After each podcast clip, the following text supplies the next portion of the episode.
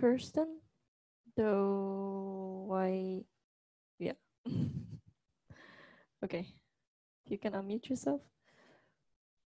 Hi, um, hello, and thank you so much for um, giving me the opportunity to ask my question. Um, this is, I'm feeling really nervous right now. Like, um, so the question that I have is, I want to know when visualizing, how do I know if I'm doing it right or not?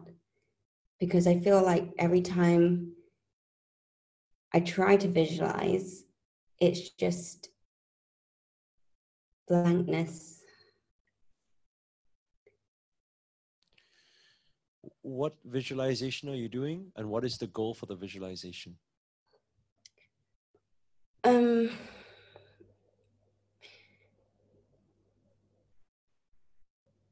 feeling more abundant, feeling more love within myself. Just visualizing, just visualizing anything really, but I just can't see anything in my mind. And I don't know if I'm if it's something that I'm doing wrong or when you are doing the visualization, the meditation that you're doing, so you're doing guided meditation, I'm guessing. So you hear a voice that guides you. Is that correct? Yeah. And it will tell you to visualize certain things like white light or going through a tunnel or certain things like that. Yeah. Yeah. And whenever you try to do it, you don't see anything. Is that what you're saying? Yeah. So when we were doing the visualization uh, earlier, um, the meditation earlier, and you were saying to visualize white light and to put myself into into the light if i don't know if it's my mind holding me back or or what it is it is so we need to bypass the mind it's not a simple process you're not alone in this a lot of people have struggling visualizing as well so it's very normal mm. so what you need to do is very simple the thing whatever you're trying to visualize if it's a white light then you need to get white light in front of you. You need to have open eyes. Whenever you close your eyes, you need to try and see the white light. You can't still can't see it. Look at the white light. Close your eyes. Try and see the white light. Every meditation that we did and we practice, we have to draw it out in front of us. When we draw it out in front of us, we close our eyes and we try to see ourselves still drawing it. If we don't see it, we're not able to visualize it yet because it's not bypassed the mind. So we open our eyes again and we see it.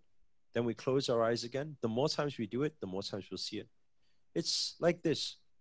If I was to say, if I was to say, um, let's say we picture a cartoon, right?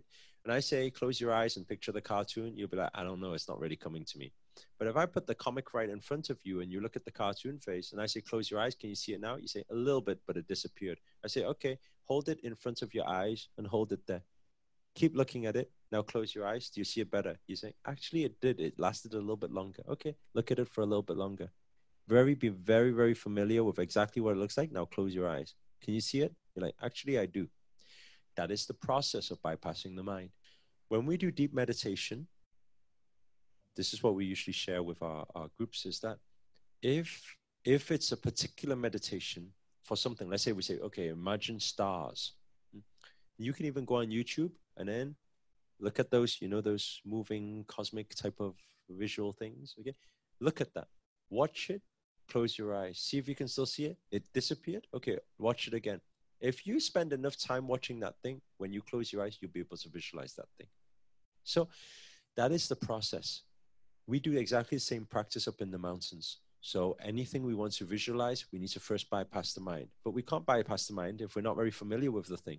So we would draw it out, find a photo, find a video, something that would give us that impression. Then we close our eyes. We look at it long enough, we close our eyes, we will go there. Okay. Thank you so much.